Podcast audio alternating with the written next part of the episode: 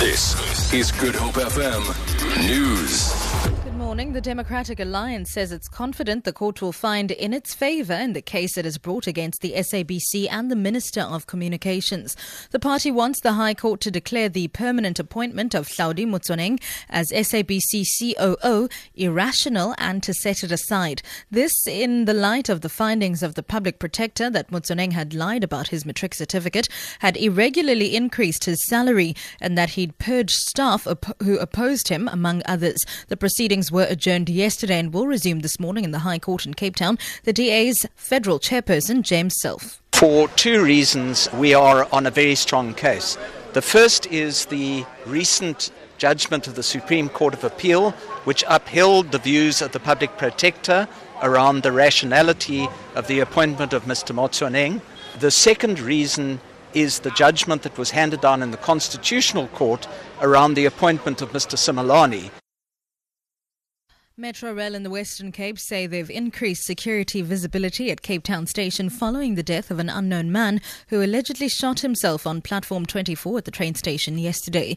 The city of Cape Town says two men dressed completely in black were spotted behaving suspiciously and followed on CCTV cameras. They fled when approached by guards and apparently started shooting randomly. Metro Rail spokesperson Riana Scott says they're cooperating fully with police to determine the circumstances surrounding the shooting incident. Until we know specifically what the motive behind the shooting is, it's difficult to put specific interventions in place. But what we have done in the meantime is to increase the visibility and the number of security at Cape Town Station.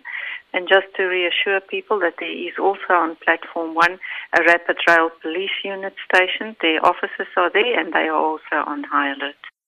The ANC in the Western Cape has expelled the party's regional secretary in the Boland region, Jonathan Snyman, for allegedly bringing the organization into disrepute. Spokesperson for the Provincial Disciplinary Committee Committee, Khaya Magaxa, says Snyman failed to disclose a criminal record when he was elected as the regional secretary. Comrade Jonathan Snyman was found guilty by the court of law of fraud and corruption. The constitution of the ANC is directive in relation to that, that any member of the ANC who has not informed the conference actually cannot stand for the election on the basis that he has this case. On those bases, therefore, he was found to have put the ANC in disrepute.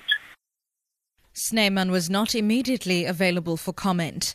And finally, a Malian woman has set up a Facebook page to help find some 200 people from Mali who are still missing after last month's Hajj pilgrimage stampede. Nabo Traore says that not enough is being done to find the missing Malians in Saudi Arabia. People have been sharing their pictures of missing relatives as well as unidentified people who are still in hospital on the social media page. Officials have confirmed that 60 Malian pilgrims died in the stampede. The Saudi authorities say 769 people have died in the crush. Officials from nations whose citizens died say the true figure is over 1,400. For Good Hope FM News, I'm Sibs Machiela.